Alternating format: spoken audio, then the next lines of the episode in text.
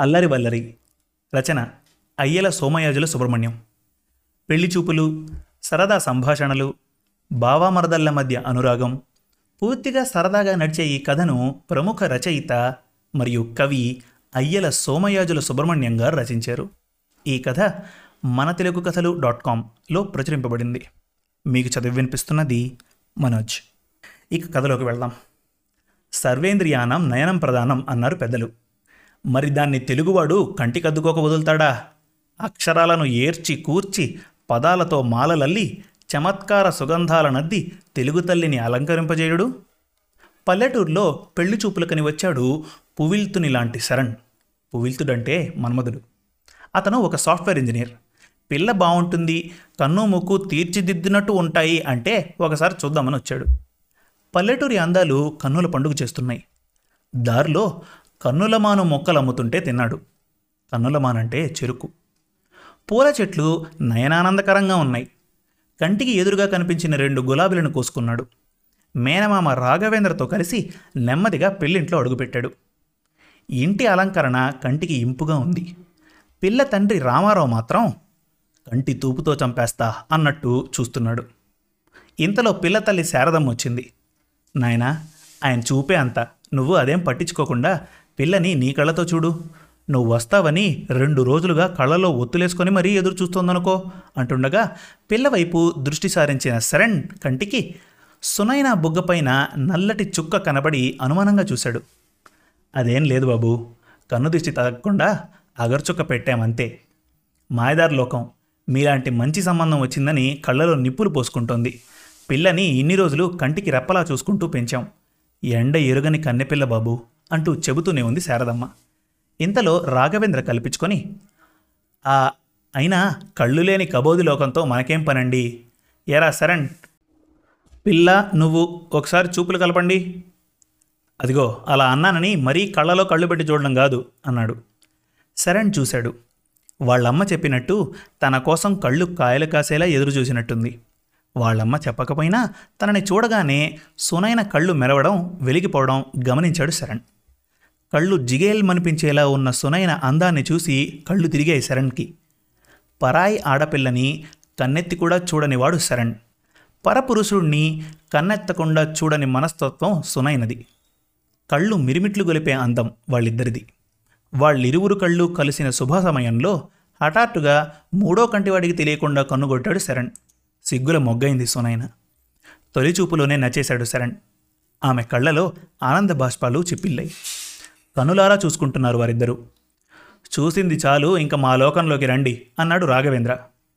పొద్దున ఎడంకన్ను అదిరినప్పుడే అనుకున్నాను అన్నయ్య గారు ఈరోజు ఏదో శుభం జరుగుతుందని అంటున్న రామారావును కనుసైగతో ఆపి అదేనండి నా కుడి కన్ను అదిరిందని చెప్పినప్పుడు సవరించింది శారదమ్మ. ఏరా శరణ్ పిలిచాడు రాఘవేంద్ర. ఇంకా సునైననే చూస్తున్నాడు శరణ్. ఏరా కళ్ళు నెత్తికెక్కాయా? ఈ కాసేపట్లోనే కనిపించిన వాళ్ళని మర్చిపోయి కనిపించిన వాళ్ళని చూస్తూ ఉండిపోవడమేనా అని గట్టిగా అనడంతో ఈ లోకంలోకి వచ్చారు వాళ్ళిద్దరూ. ఇంకా వీళ్ళేమీ చెప్పనక్కర్లేదు. కళ్ళు పొడుచుకున్నా కానరాని చీకట్లో పడేసినా ఇద్దరూ ఒకళ్ళనొకళ్ళు చూసుకుంటూనే ఉంటారు. తొందరలోనే మంచి ముహూర్తం పెట్టించండి. లేకపోతే వీళ్ళు మన పెద్దల కళ్ళు గప్పి తిరిగే ప్రమాదం ఉంది. అభ్యర్థనగా అన్నాడు రాఘవేంద్ర. మీరు వెంటనే ఒప్పుకొని ముహూర్తం అనేసరికి కళ్ళు తిరిగినట్టే నా నోట మాట రావట్లేదు. ఆనంద బాష్పాలతో కన్నీళ్ళు కరిగి కళ్ళు మసగలు కమ్మాయంటే నమ్మండి అంటూ ఆనందంతో కన్నీటి పర్యంతమయ్యాడు రామారావు. తుండుతో కళ్ళు తుడుచుకున్నాడు. అందరి కళ్ళు చెమ్మగిల్లాయి నాన్న మరి నాకెప్పుడు పెళ్ళి? లేడి పిల్లలా గెంతుతూ వచ్చింది వల్లరి. మీకు ఇంకో పిల్ల కూడా ఉందా? అడిగాడు రాఘవేంద్ర. ఆ ఒక కన్ను కన్ను కాదు. ఒక బిడ్డ బిడ్డ కాదనుకుంటే ఇదిగో ఇది పుట్టింది. వల్లరి కాదు మహా అల్లరి. ముద్దుగా ముట్టింది శారదమ్మ. ఆహా నా కోసం తపస్సు చేసి కంటికి మంటికి ధారగా ఏడిస్తే పోన్లే కదా అని పుట్టా నాన్న. చురుకైన కళ్ళతో నవ్వింది వల్లరి.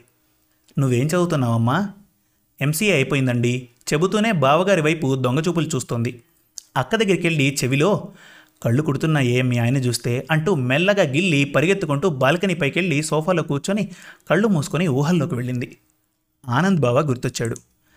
అతని నిండు కన్నుల కొలనులో కదలాడే తన రూపం గుర్తొచ్చింది. ఎంత అల్లరోడో. కళ్ళంటేనే కాటుక బావుంటేనే వేడుక. ఇలాంటి శుభకార్యం ఇంట్లో జరుగుతుంటే ఎక్కడ తిరుగుతున్నాడో బావ వస్తే చాలా బాగుండు కదా అని అనుకుంది. ఆనంద్ స్వయాన వల్లరి మేనత్త కొడుకు రామారావు దంపతులకు సునైన పెళ్ళితో పాటు వల్లరి ఆనంద్ల పెళ్ళి కూడా చేయాలనే ఆలోచనలున్నాయి. అయితే ఈ విషయం సునైనకి పెళ్ళి సంబంధం కుదిరే వరకు ఆనంద్కు చెప్పొద్దన్నారు. అందుకే వల్లరి తన కళ్ళలో ఆనంద్ని బందీగా ఉంచి అలరి చేస్తోంది. కళ్ళలో పెళ్ళి పందిరి కనపడసాగే. హుషారుగా ఈలపాట పాడుకుంటూ గేటు దగ్గర కనిపించాడు ఆనంద్. వల్లరి తుల్లిపడే కళ్ళతోనే నవ్వి మంచి పాటే బావా కానీ పెళ్ళి నీకు కాదుగా త్వరగా లోపలికి రా అంది. దాంతో ఆనంద్ అమీతుమీ తేల్చేయాలన్నట్టు ఇంట్లోకి వచ్చేశాడు ఏంట్రా ఇంత హఠాత్తుగా దిగబడ్డావు? అడిగాడు రామారావు మేనల్లుడు ఆనంద్ని. ఏంటి మామయ్య ఇంట్లో పెళ్ళిడికొచ్చిన ఇద్దరు ఆడపిల్లల్ని పెట్టుకొని ఒకళ్ళకే పెళ్ళి చేస్తావా? అయినా కుడికంటికో న్యాయం ఎడంకంటికో న్యాయమా? అడిగాడు ఆనంద్. అయినా మంచి సంబంధం దొరకాలి కదా దానికి కూడా అంది శారదమ్మ. అవునులే మీ కళ్ళకి మేమేం కనపడతాంలే.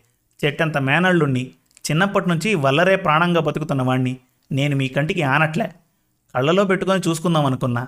అయినా నాలాంటి చిన్న బ్యాంక్ ఉద్యోగస్తుడు మీ కంటికి ఎలా కనపడతాడులే? కోపంగా అన్నాడు ఆనంద్.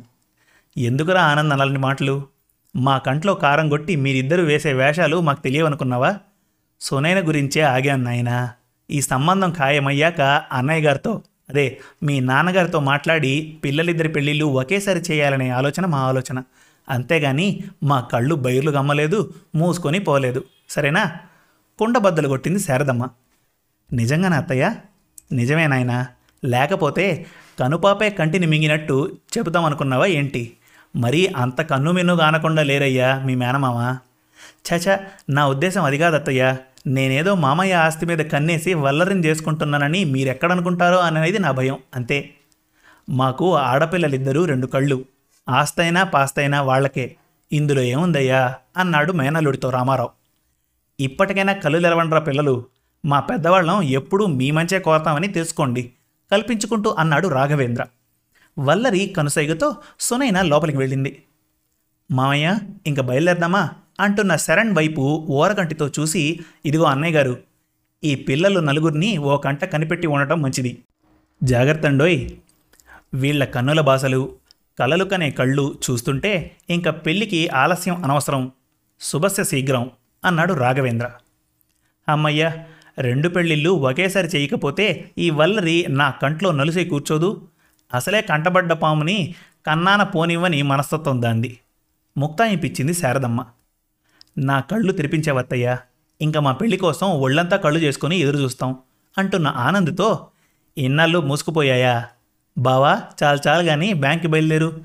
చిలిపిగా చూస్తూ అంది వల్లరి. అదే అల్లరి. మీ మేనల్లుడి మీద కూడా ఓ కన్నేసి ఉంచండి. ఎందుకైనా మంచిది.